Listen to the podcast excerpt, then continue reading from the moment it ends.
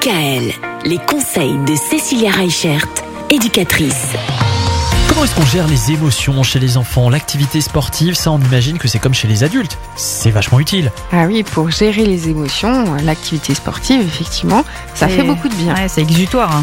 C'est ça. Il y a beaucoup d'enfants qui sont trop excités ou trop énervés parce que justement, ils ont dû se contenir toute la journée à l'école et parce que bah, c'est difficile pour eux de rester en place euh, tout ce temps-là.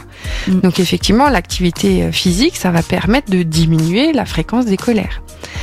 Ce qui va être intéressant aussi, c'est euh, d'avoir quelque chose que les enfants vont pouvoir utiliser pendant leur colère. C'est-à-dire qu'on peut avoir un coussin à colère où l'enfant a le droit de taper dans ce coussin pour faire sortir sa colère. Ou un punching ball ou des choses comme ça. Mais là, c'est autorisé. L'idée, c'est de lui donner un exutoire. Ou alors, par exemple, pour les plus petits, ce qui marche bien, c'est quand on les tient par les deux mains et qu'on leur demande de faire du tipping.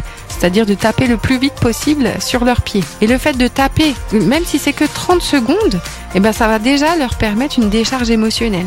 Parce que du coup, physiquement, ils vont se sentir euh, fatigués et ça va les aider à sortir leur colère.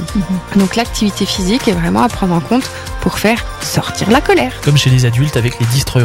Il paraît que ça marche très très bien. Exactement, oui. Demain, on va parler de la roue des émotions. Qu'est-ce que c'est ça, la roue des émotions? Eh bien, vous saurez tout demain à la même heure. Retrouvez l'ensemble des conseils de DKL sur notre site internet et l'ensemble des plateformes de podcast.